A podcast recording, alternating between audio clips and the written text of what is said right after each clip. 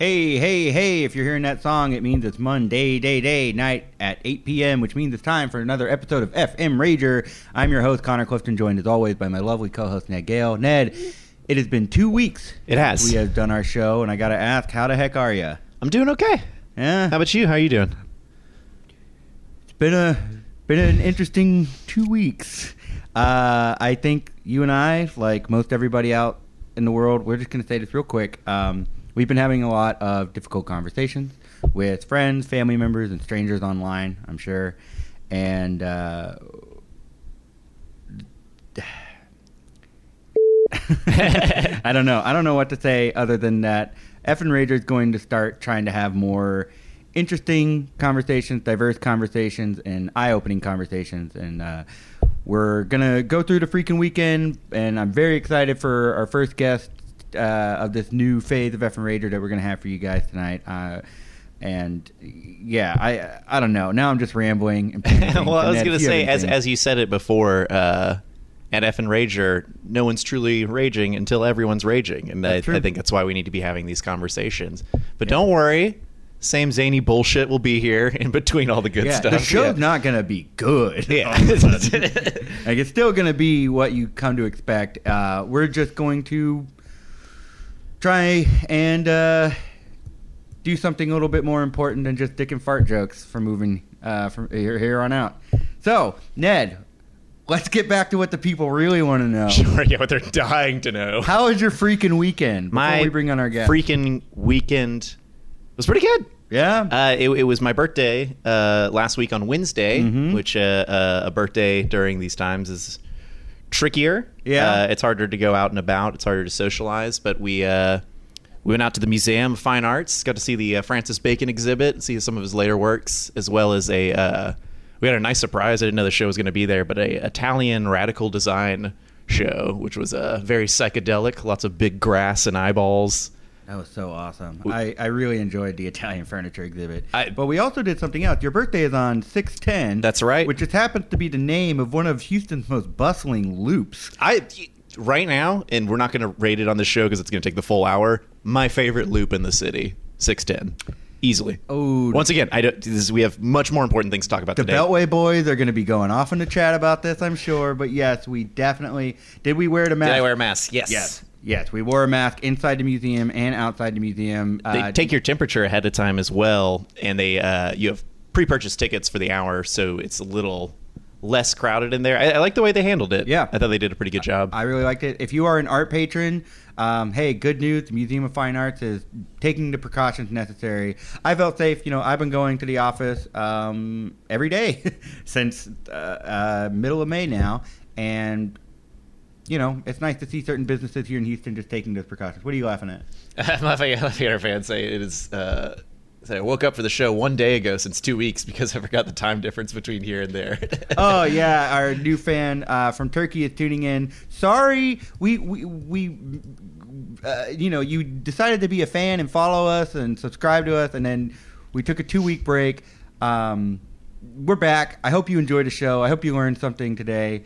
Uh, what else did we do on the weekend? Oh, oh, so so six ten. I'm sorry, we we got so caught on this loop talk. So on June 10th, which is numerically six ten, uh, we like to celebrate six ten day, and we've been talking about it for years. Uh, but this is the first year we actually went through with six ten day, and uh, Connor and I drove around all of six ten in one go before we hit the museum just to just to do it, just to see our city from the outside in. you It took us an hour, but only because we hit traffic near 288 on the south side of 610.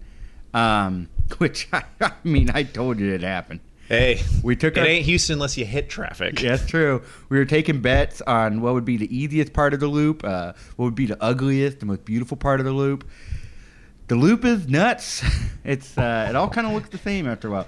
Which just a one way, or did we do reverse? We went uh, one way. Just one way. We yeah. went up uh, I-10 west to 45 north, then we got on to 610 east, and we went clockwise, around the city, hopped back off on 45 south, landed in the museum district right in time for our museum ticket. Could not have planned it better ourselves. And uh, that's pretty much all we did. Oh, and then we, speaking of driving, we got to see uh, Jared and Cody, friends of the show. You've heard them when they came on to discuss the Fast and the Furious franchise. We finally watched Fast and the Furious 8, Fate of the Furious. Not my favorite in the franchise. Kind of a disappointment, to be honest. I still had a pretty good time during it. The thing is, is that even being disappointed by a movie in this franchise is still like pretty entertaining. There's the several stunts- scenes where I hopped out of my chair. I did do that. The stunts were cool. It was just I felt that um I don't know, Paul Walker wasn't there. That was really weird. Sure. But it was also just like it felt kind of rushed the story. Like we didn't have- rushed. you mean fast? well, the thing is that these movies, there's always a scene where the team gets back together. And Yeah. you didn't have that. It was just hard cut to Berlin, Germany, and their missions already Oh. going poorly. You didn't get to see the gang get back together. He did. which- he did. There was a moment where he said, "You need a team," and he goes, "I've got one," and, then it cut to the team he's in the together. team. I guess eight movies in, they can't show it every time. Like, how many times can we show that one of them works at a water park and he's like, "I gotta go," hops down the disag- water slide. I disagree because the time it takes between these two movies to come out, Yeah. fans won't. I think fans want that. I know I want. What have they been up to? Yeah, Yeah. I want to see what Tej and gang Yeah. are up to. Yeah, I guess not to say there wasn't like plenty of uh, areas of that script that could easily be lopped off, not cut, lopped, in favor of a uh, uh, let's get the band together scene. It felt the longest. At a at a uh, daunting two hours and seventeen minutes, it felt the longest. All right, look everyone. Um, we're gonna take a quick break. It's not a commercial, no ad. We're just gonna have a "We'll be right back" sign go up for about a minute, two minutes. Don't worry, we'll be right back when we have your guest. Uh, so hang tight, sound off in the chat, say hello to everybody. We'll be right back.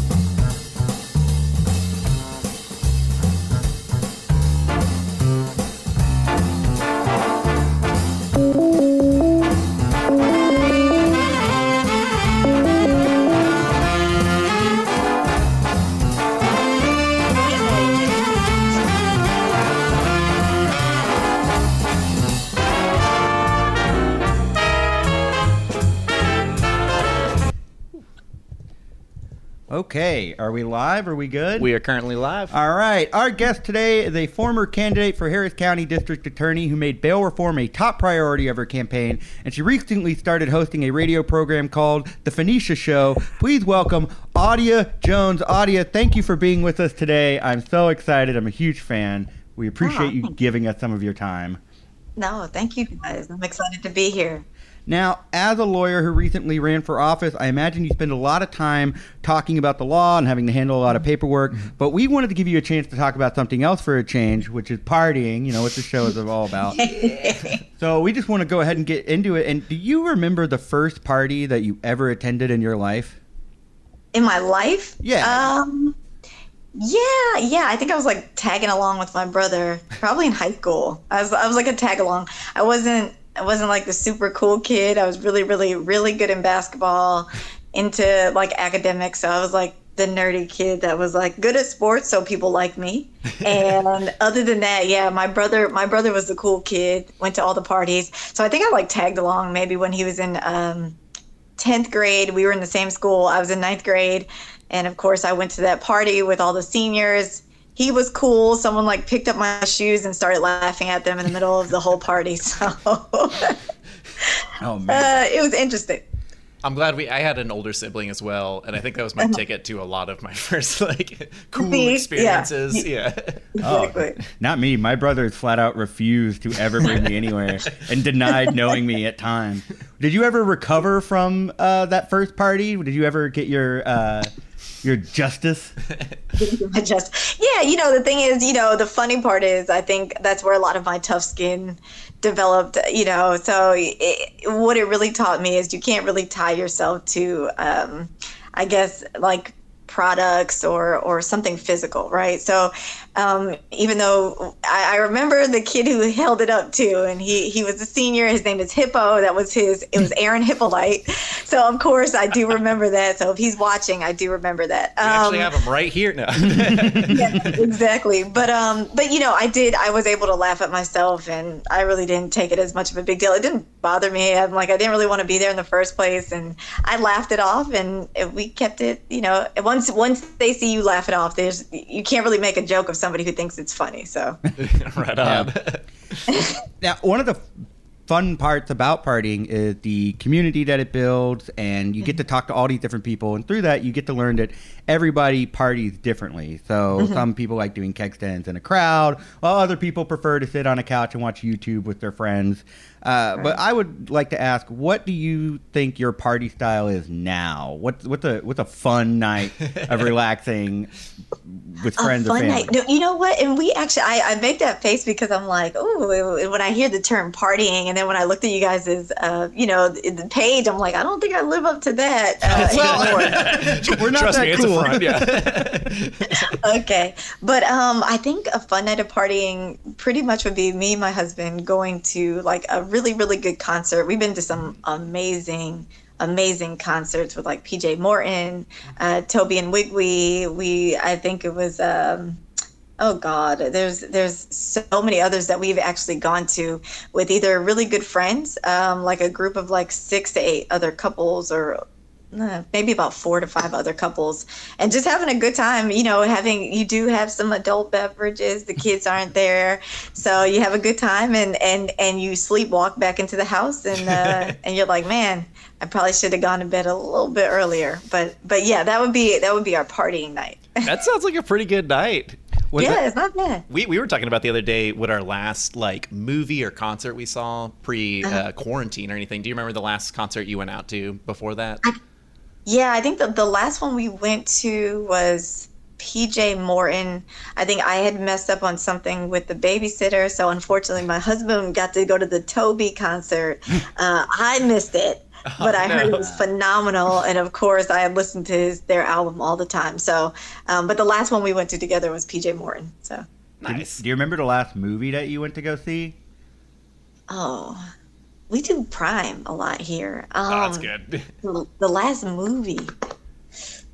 Mine, That's I think, tough. was Sonic I, don't, I really don't remember the last. What was the last movie that we went to see? I think you know. I think the last movie that I went to see. Uh, it was my mother. We took my niece, and we went to see. Uh, it was the the movie with Cheryl. Was it Sh- Cheryl Streep or uh, the lady from The Devil Wears Prada? Oh, and then- Streep.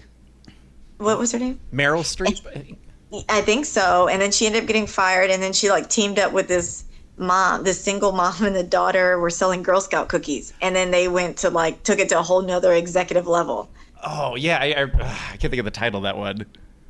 I've seen That- commercials. Yeah. It was a good movie. sure. It was actually a really good movie. So Now I gotta ask, uh, you, you know, I know my fair share of lawyers.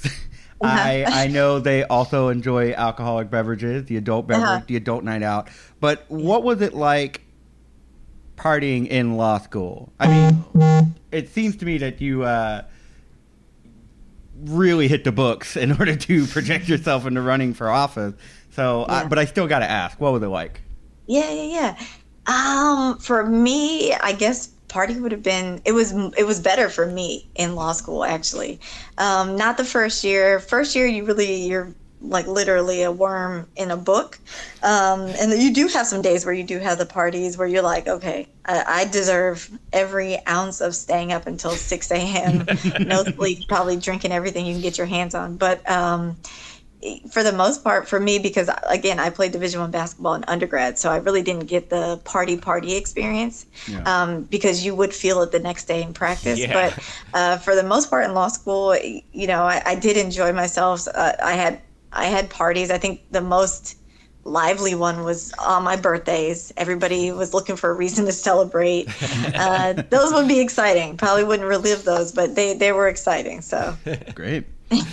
now, you recently started hosting a radio interview program called Yeah. The Fanesha Show. Uh, can you tell us about this show and why you pivoted into broadcasting?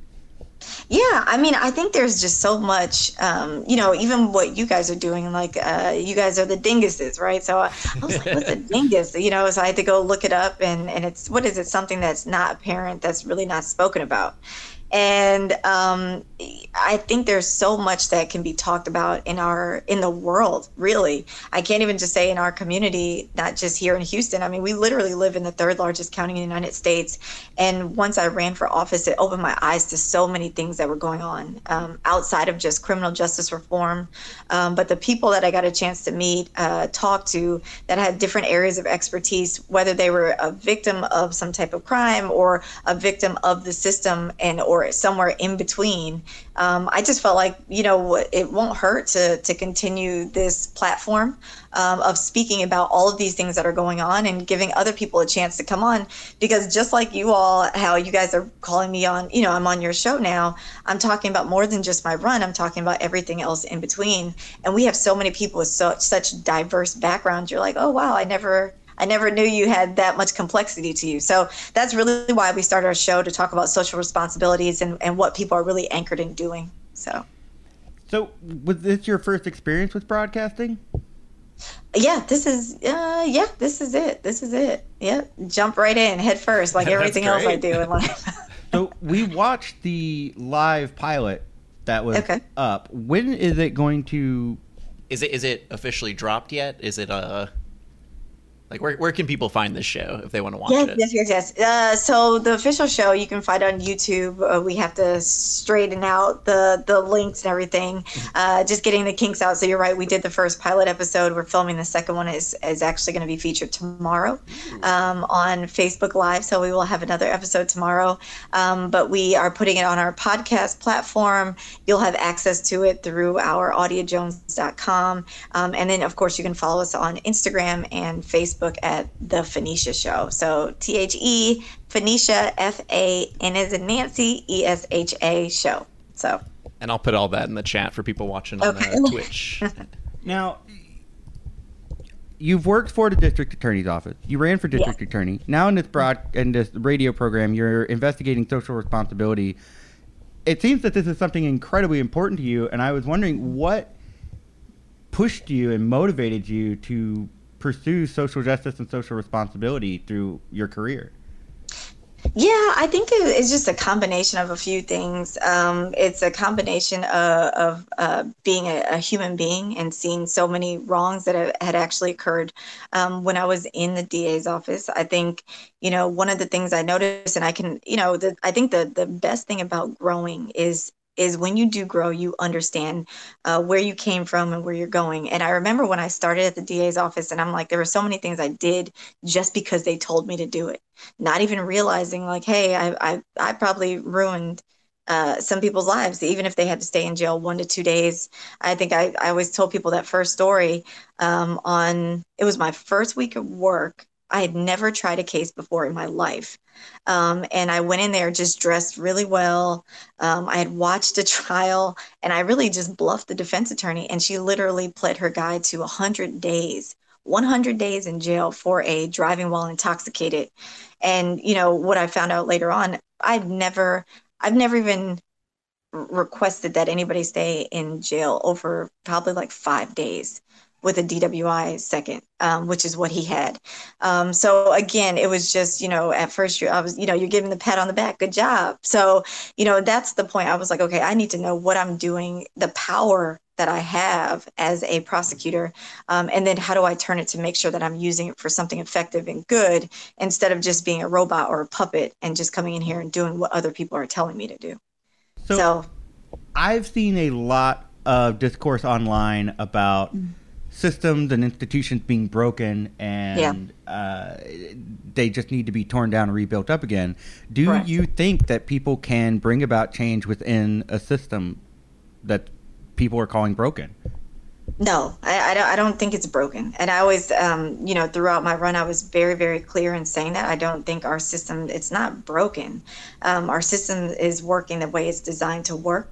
Um, it is a money driven system uh, where we have placed a dollar amount on human beings. And anytime you have that, and people that are receiving some type of capital or kickback or monetary incentive to put more uh, kids in juvenile facilities, um, to put more adults in prison, to put more people in jail, to raise bail amounts, to keep people in jail, and you're getting money in response to that. You have, you know, people are paying. Uh, exorbitant amounts to call home. Um, and the most people that are affected are either black, brown, or they're just lower income. So what we have is we have white people who are affected, we have black people who are affected, and we have Hispanic people and everybody else in between who are infected, affected, um, who are just now just getting to a point where they're getting caught in this web um, of what the criminal justice system was designed to do, and it was designed to get free labor, which is what they're doing. Um, and it was designed to provide monetary incentives to whoever is on the back end of those contracts uh, tied in with the jail. So, now you mentioned bail mm-hmm. in your answer there. Now, when you ran for district attorney, one of your major platforms was calling for bail reform. And a lot of people I know heard that phrase bail reform and thought, oh, that's good. I want that. But they didn't really know the nitty gritty details, couldn't explain it. Right. And I definitely want to ask what bail reform looks like. But first, I would like to know exactly how does bail play into the incarceration system as a whole? I mean, bail is huge. We have, uh, and I, again, I'm a very much a numbers driven person. Um, so I, I, that's why I wanted to be very clear during my run. I'm like, I'm not making these numbers up. Um, as African Americans, we make up 13% of the, the population in Harris County, but we're 50% of the Harris County jail. And 75% of people are actually in there. Um, so if you have on any given day, let's say you have about 9,100 um, people in the Harris County Jail. Um, over 50% of them are going to be African American. Uh, the additional 30% are, are going to be uh, Hispanic or Latino. Um, and then you have about 75% of that number in there for nonviolent offenses and who end up staying in there only because they cannot afford uh, the amount of bail that they were given.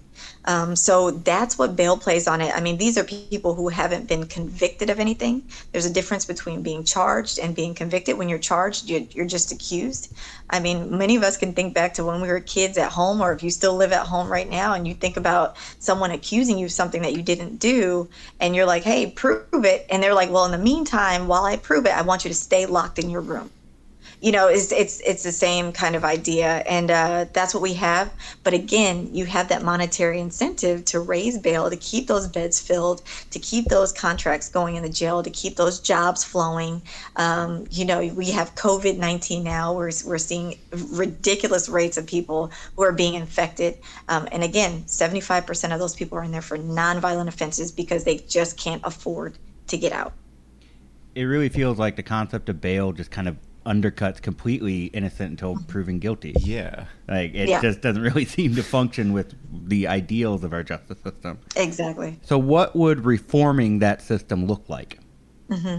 Um, I think it would look like what we, I mean, what we pretty much accomplished in in our county courts, right? Dealing with our misdemeanors because right now we have our cash bail reform dealing uh, in our misdemeanor courts, um, where unless someone uh, falls into one of the exceptions where they uh, present a danger to the, our community, which at that point I wholly agree. Yes, let's give that person a bail. Let's make sure we're keeping the community safe. Or if the person poses a flight risk, which is what our Texas Bill of Rights was designed to do, it wasn't designed to be an oppressive tool.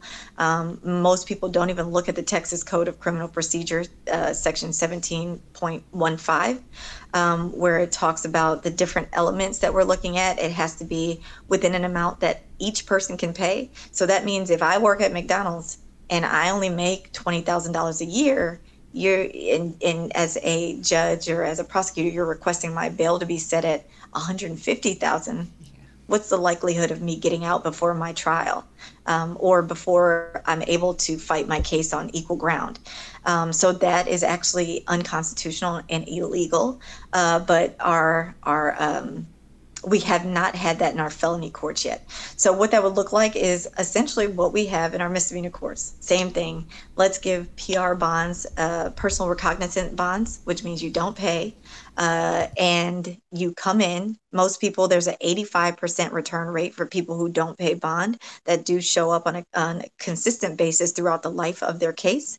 Um, and again, that 77% of people are in there for nonviolent offenses. Let's let them go. Let's let them fight their case from an equal footing. Um, and then let's put that bail amount on people who really do pose a danger to our community or flight risk. So, so one of the things that uh, what uh, uh, uh sorry. So during the black lives matter uprising uh-huh. a term that's been going around um, are bail funds. And i've been seeing these mentioned more and more uh, online and in conversations i'm having. Can you tell us what a bail fund is? Um, a bail fund, it just looks like uh, you have groups of people that are putting money um, into one specific pot uh, and then using that money towards bailing out protesters or people that are um, essentially what we've seen is a majority of the videos that, uh, that have been shown on social media. You have these innocent people that are out there peacefully protesting um, that are being abused, uh, harassed, arrested uh, by these rogue officers um, who have always existed, um, but now they're just being caught on on video at higher rates because of everything that's going on. Um, and uh, it's just a fun to to say, hey, we we support these people. Um, we don't agree with the DA taking charges. We don't agree with the fact that they're being held. And in Harris County, you know, they took a charge for every single last peaceful protester, and our current DA actually asked for uh, the judges to issue $150,000 bonds for peaceful protesters. Um, and and that was documented uh, in the newspaper. So uh, imagine these people are out there peacefully protesting, uh, not doing anything violent, not causing any commotion, um, and literally are being held on a one hundred fifty thousand dollar bond. Now she has since dismissed those cases subsequently, but I mean you got to remember these people now have to get those expunged. Um, yeah. They still have to. Uh, that's still on their records. The the arrest record's still on their record. So. Have you ever? I, I, have somebody in the chat here saying that uh, apparently when COVID was just ramping up in Harris County, they proposed releasing people in custody on non-violent charges just to get them out of there. Is that? Do you think that could be happening? No, they stopped that oh. very, very early on. That was like months ago. So there was an announcement that that was supposed to move forward within uh, the Harris County Jail. Um, there was an immediate stop that was put to it um, and and um, yeah, that that that conversation was squashed a, a couple months ago. So oh, okay, okay. So you mentioned rogue cops mm-hmm. that have always been here, and they're just not getting filmed. In your time working with the DA's office, did you or can you speak to? Have you ever experienced firsthand interacting oh, yeah. with these officers? Mm-hmm. Yeah, no, definitely. Um, and, and what I've told people, I, you know, I, I don't like to blanket anybody or any specific uh, group of people because I wouldn't want someone to do that to me. Um, but I, have dealt with some people who are very professional. Let me say that I've dealt with some police officers, very professional, uh, that that really are in those positions to protect and serve. Um, whereas you have the other ones um, who are not there to protect and serve. Um, they're there to fulfill some type of sickening desire to harass. Um, and and uh, go on a power trip with people. Um, I've, as a prosecutor working, I've actually written an, an affidavit where an officer got fired um, for lying about uh, one of the people that I was actually prosecuting the defense attorney provided me with the information because at that point I developed this reputation where I'm like, hey, if you provide me with information, if it's correct, I'll I'll let your you know we'll go ahead and dismiss this case. Well, the defense attorney provided me with uh, information that actually showed it was evidence that showed that the police officer um, stopped this young lady. He told me he arrested her right then and right there for DWI when in fact he actually came back to her house about seven hours later um, and then arrested her with no PC um, for DWI. So I wrote the affidavit. He ended up getting terminated. They had to go open up all of his cases that he handled before, found out that he had yeah. lied on a few other cases as well. So that was one of them. And then I had to pull another officer off the stand for, for lying during a trial. So now, while we're on the topic of police, I do want to ask how do you feel uh, Police Chief Art Acevedo is handling the uprisings and demonstrations going on right now. Yeah, I'm disgusted. I mean, I'm disgusted. I think that's I think that's one word. I think you know we have a lot of people that are out here that are very vainglorious. Um, you know, and I, I think that's the best term, vainglorious. When you have the gumption or the nerve to put the face up of George Floyd, um, who is an individual who is from Houston, Texas, uh, who actually um, served prison time because of one of our Acevedo's police officers lied on him. Um, and his record still hasn't been cleared. Um, and then, not to mention that, we've had, I believe to date, it's about eight police officer involved shootings or killings, um, and not one of the videos has been released. Um, but we're, you know, he's sitting here praising out of state places. I, you know, it's just, it, it's, uh, it's, it appears to be a dog and pony show, right? So it's, um, it's a dog and pony show where you're you're cheering on other people out there. You're saying, "Hey, we have such a diverse police force. You know, we're doing everything great." But it's it's one of those things where you pull up the um, the rug on the floor. You saw your dog's been sweeping all their, you know, shit under it, and then you pull it up and you're like, "But your house is not in order," you know. So it's that that's what we have here in Houston with our uh, HPD chief. So there is a phenomenal uh, phenomenal article in Texas Monthly about the oh, hero myth of Art Acevedo. Yeah. Yes. And uh, after I read that, I was talking to my friend about those six shootings and how the body cam footage has not yet been released. I don't know the answer to this. Are there things that the citizens, the people of Houston, can do to compel Chief mm-hmm. Acevedo to release that footage? Um, as far as compel, uh, you know, just keep putting pressure on it. I mean, we see other people are doing that around the country right now. Um, and you got to remember these people. You have to know. I think you know the best way to put it is like the art of war, understanding uh, what makes someone tick, right? And so for elected officials, like let's take for instance our current district attorney, what made her straighten up uh, when I was running against her? Well, she didn't want to lose her position. It wasn't so much that she really had the best interest at heart; she just didn't want to lose that position. So she started changing things. She started addressing the possession of marijuana charges. She started making, you know. So my thing is with people like that, we know Police Chief Art Acevedo. Uh, that position is not an elected position, but it comes through the mayor. So if we know it comes through the mayor, we got to hold him accountable, right? right? So you put pressure down on City Hall to say, hey, mayor, either they need to release this video or we need to do something and put so much uh, media attention, pressure, make this such a national issue that either you're going to have to terminate the police chief or replace him, um, or he's going to have to go ahead and release those videos. Um, because around the world, we've seen that the only way a lot of these elected officials are really standing by uh, what they're supposed to be doing, which is serving the community and serving the public, is if they're hold, held accountable in the public. Uh, if they are not held accountable in the public, they will try and get away with every, and not all of them, um, but we know a lot of them. Um, you know, specifically uh, Art Acevedo, but we'll continue to try and uh, uh, kind of fly under the radar if, if possible. Yeah, it's it's yeah, it's been disgusting. Do you know? Jeez, uh, sorry, I need a second here. I that it makes me really upset that you're right. Acevedo is definitely he gets his photo op, he kneels, and mm-hmm. then kneels, cries on camera, then turns yeah. right around and pulls those people, and people are out there protesting. Yeah, we all yeah. saw the mm-hmm. footage. We all saw ABC, ABC 13. It was it's.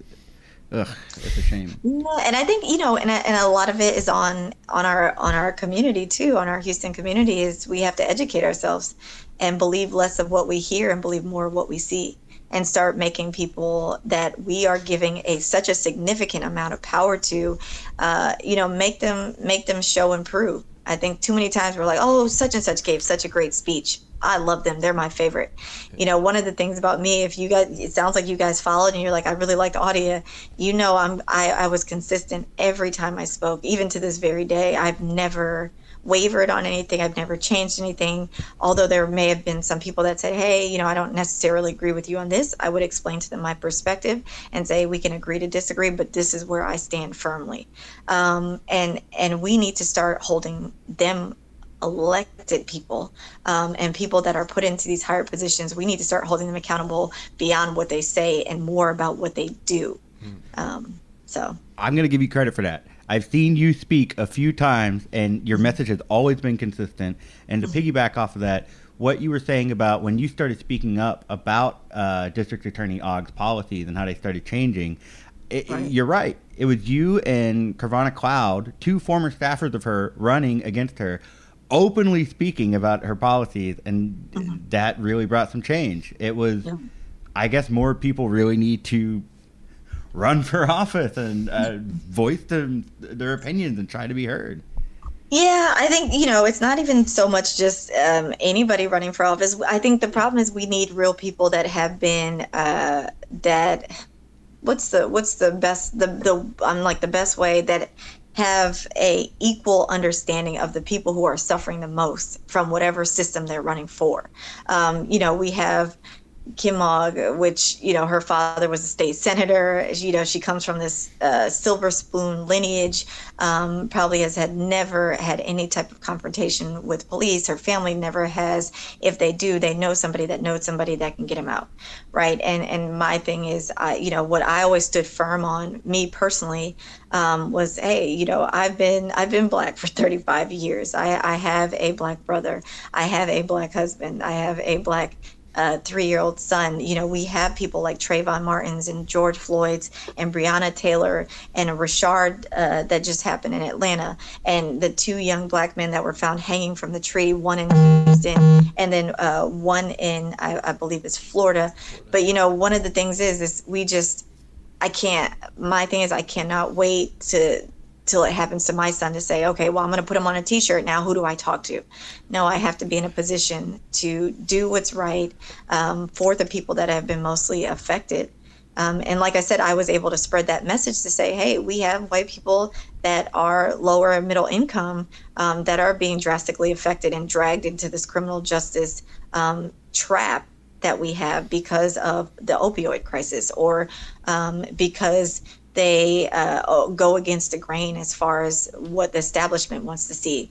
So it, it did become more of a widespread message just because that's reality. But but that's why I ran. Um, I cannot tell you how inspiring it is to see you now pivoting into broadcasting and using that platform to keep that conversation going and to bring more people into that conversation. I, yeah, you're. I, I I think it's incredible. I think you're an incredible Houstonian, an incredible citizen, and you're really doing a lot of work for the city.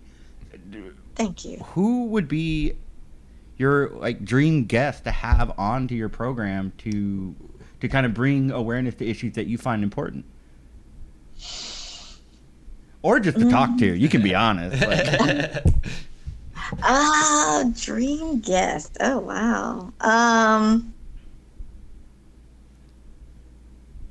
you can say us if you want. You guys can call me on that one. I'm It's like, a I good have answer. few. Yeah. um, yeah, I, I guess you know what I'll say. I'll just say um, Shaun King um, because he was a huge supporter of my campaign when I first uh, jumped out there. Um, I had his backing, I had the backing of the Real Justice PAC, and to this day, I thank them um, for everything that they've done. Um, and just getting like Bernie Sanders involved and Kendrick Sampson and Black Lives Matter. And you know it was it literally and John Legend. And you know so it just it took on a life of its own later on. But I, I'll say Shaun because you know regardless of of people's feelings of him and you know no human being is perfect. So you take you got to take the good with the bad and and you make sure that the good outweighs the bad. And in my opinion it does. Um, but because he's so been so much on top of everything that's been going on around the world um, you know from the uk to to florida to missouri um, i think to have him on and and that's that will be one of our guests hopefully. Um, but but yeah just to talk about like the enormous amount of weight um, because i remember when i was running for office you do have people that are looking for a hero. There are so many people out there um, that are looking for heroes. So what you guys are doing with with your show is amazing. Um, you know, people are watching it and, and getting inspired by things that you would have never thought are inspiring, or what you're saying. Um, that they're like, wow, these two guys, they're out here doing it. I can do it too. Um, but there's so many people out there looking for a hero or looking to be saved. And my big statement is like, you know, you have to learn how to save yourself first um, and then you can look for people to team with to work together with then to accomplish a goal. And I think a lot of the time when I was running for district attorney, I had a lot of people that were like, You're going to save me. And I'm like, No, we're going to do this together. You know, this is what it is. It's going to take all of us. I need your feedback, I need your input. Um, but I think to me, he would probably be one of those guests. that would be great. It'd be a good fantastic, get. yeah. yeah on, on a minute. Did you meet Bernie Sanders? Yeah, yeah. I have the pictures on Instagram. They're there. I was all, I was like, can I get a selfie really quick? So he's like, yeah. Was he cool? Because I get the vibe he's not really digging the the cult of personality that his online following He is was building. very laid back, like a New York grandpa or New York uncle or something. He was, he was, he was great. That's sweet. Great. Well, Audia, we are going to move into our final segment here. Um, so bear with us. Um, Okay. We're sorry you have to go through this, but we're about to get into our plug segment. Um, we have a song that we sing, so hang on. Wait, I have to pull up the song. I Okay. f- forgot to, to have it ready. I didn't think we'd do it tonight. we, oh, well, uh, no, it's too late. We already said we were going to do it, and here we go. Oh no. Okay, nah, never mind. Basically, we just sing a uh, Huey Lewis and the News song and called "I Want a New Plug." We don't have to do it now. Get out of there. It's too Get- late. No, get out of there, please. fine. get out. Of there. Audia, do you have anything that you would like to plug uh, before we wrap up our interview with you? Um, I mean, the only thing is, you know, at this point, I'm still fighting. You know, people are like, "Hey, what are you, what are you out there doing?" I mean, you could still follow up my journey. Uh, I am on still on Instagram, Facebook, and Twitter at Audia4DA still. So it's A U D I A F O R D A. Um, and you know, essentially, I am a personal injury attorney, uh, and I do employment law. So if you are ever injured in a car accident, slip and fall, anything like that, I still fight every single day. It's just now my fight is geared towards the insurance company, and they hate to see me coming. Um, but we do, you know, the crazy thing is, even in these different areas of law, even though I'm focused in something uh, more civil now, it's like you know you still see the same inequalities. You see, still see the same uh, i've been posting about it recently. I'm like you know it's interesting what they'll offer like my black or hispanic client versus my white client. Or it's interesting how um, you know uh, men are given more of the benefit of the doubt than than women as far as car accidents go. Um, or you know so it's it's very interesting and and you know that's why i'm like it's really important to have a good attorney. Um, i can't say any attorney because just like those professional officers out there there are some bad bad attorneys but there there are also some very good ones. So if you guys ever get in a problem any issues with personal injury or you just want to follow uh, uh, i do post a lot of so- socially conscious and aware things um, and then we do our Fanesha show uh, every first and third tuesday of the month First And third. you said there's one tomorrow afternoon, Yeah. or what? What time Yep. is that going to be at? Tomorrow at one o'clock. So One we'll be live at one o'clock, and then we will follow up and put it on our podcast station, um, and it will go live on YouTube as well. Go check it out. Ned and I listened to the first episode. It's great. It was I loved your guest that you had. Oh, good. Fantastic. Yeah. Yeah. What a way to lead it off. Uh, so, Aya, thank you so much for coming on to Yeah. the show. Please, everyone, go follow her. Uh, call her if you need any kind of attorney. But thank you so much. We appreciate Thank you you coming. on. guys. Thank you guys, and keep partying, you guys. This was a great show. Great show. I'm honored to be on here. Appreciate it. Okay. Good night. Good night. Okay. All right. Well, holy moly! That Wow. was- that was our first uh, kind of heavier conversation, kind of interview. I really want to keep this kind of stuff going. If you guys have anybody that you think would be a good fit to kind of show us that, again, it's not a rager unless everybody can rage. And if you have some ideas for people that we can boost up, we are more than welcome to hearing what you have to say as well. So, um, Ned, you're right. We should not have sang the song. In hindsight, it is a wildly inappropriate. I thought song. about it halfway through. People are in the chat are asking for it. We can do an acapella version. We'll do an quick. acapella right now. We'll I- do. We'll go out on an acapella before. Uh, we did write down a link. Uh, I wanted to talk. Yeah, about, We yeah. was talking about bail funds.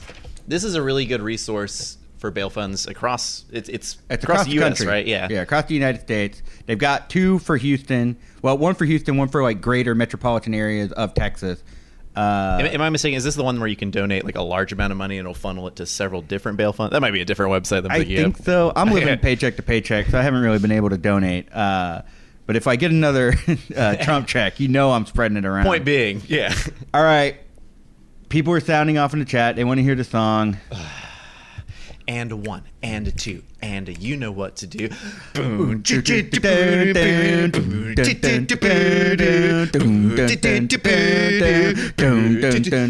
I want a new plug. Tell us what's going on. What are the stuff you're doing after I sing this song? Hey, we don't have plugs for you. Oh no, wait, Wait, we do no, have we plugs. do no, have we have our own plugs. plugs. We have our own plugs. We have a plug. Uh, Ned, what would you like to plug today? I just want to plug at Ned of the Dead on all social media. Um, I think this Thursday night uh, on Facebook, I should have thought about this before it started coming out of my mouth. Uh, Swimwear Department did a pre recorded show for Discovery Green for their at home concert series, and it will be premiering this Thursday night. Uh, just follow me at Ned of the Dead to get information on when that is or where that is. Follow me at Clifto Currency. I'm not really doing anything right now. Um, But I'm- follow him. Yeah, follow me because I will be doing something soon. It's just, you know, big things coming soon. you know how it goes. And one thing I definitely want to plug is tomorrow night, Grown Up Storytime is hosting Grown Up Storytime 137. They're doing something a little differently here. I've got some copy here I want to read. For Gust 137, we have partnered with guest producer Keisha Breaker as we pause to listen to and amplify stories of the black neighbors in our community that have long gone unheard and unbelieved. For this Grown Up Storytime, we commit to sharing stories from black writers specifically and featuring black performers. The show will be live streamed from the Rudyard stage, but due to the ongoing and very real pandemic, jury's still out, all attendees can watch via our YouTube channel or Facebook. We'll post a watch party link tomorrow. This month's Grown Up Storytime is a featured focus for black artists, but represents the first step in what will be an ongoing effort to prominently elevate writers and performers of color going forward. Grown Up Storytime was the first show that ever gave me any stage time, and the fact that they are doing this is partially what inspired us to try to have more difficult and eye-opening conversation. That and also friend of the show Rahul Rao. Yeah, thank, thank you you, for a phone conversation we had last night. Uh, or uh, yesterday morning, I appreciate it. Now, if you do watch Grown Up Storytime tomorrow, you're going to see some familiar faces. It's going to be hosted by Chuck Vaughn, friend of the show, and part of your improv troupe, Yep, if I'm not part of mistaken, Futile Society. as well as Antoine Colbreth, another friend of the show and member of Futile Society. Right? Yeah. I always forget who's in your improv troupe. I just know like you're in it. You know, it's it's uh, as long as you yes and onto the stage, you're part of it. So if I ask, Don't take that as an invitation. are you going to yes and any member I pitch? Yes, and I will also quit. well, go check it out. It's Is that gonna is be- that at 8 p.m. tomorrow? It's at 8 p.m. Okay, tomorrow. cool. Yeah, go check it Deets out. in the chat. Um, and that about does it for our show this week. We're really happy to be back. We really w- missed y'all, and um, thanks for sticking around with us while we try something new. I don't, I don't, I don't know what else to say. Yeah, thanks for tuning in, and always uh, hit us up on the the Rager pager if you have any suggestions on who we should get or what we should talk about. The number is always 910-447-2437, aka 910. Hi, Rager. Also, uh, I just want to say Happy Pride. Very excited about the Supreme Court decision that came out tonight. Yeah. the LGBT community can sleep a little easier tonight. So, thank you, and we'll see you all next week. Goodbye.